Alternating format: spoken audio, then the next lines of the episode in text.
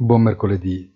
La profonda delusione del mercato di fronte ad un tasso di inflazione che scende solo in misura marginale si traduce in un atterraggio brusco, molto brusco. Wall Street archiva una seduta da brivido riportandosi sui minimi di periodo in una manciata di ore.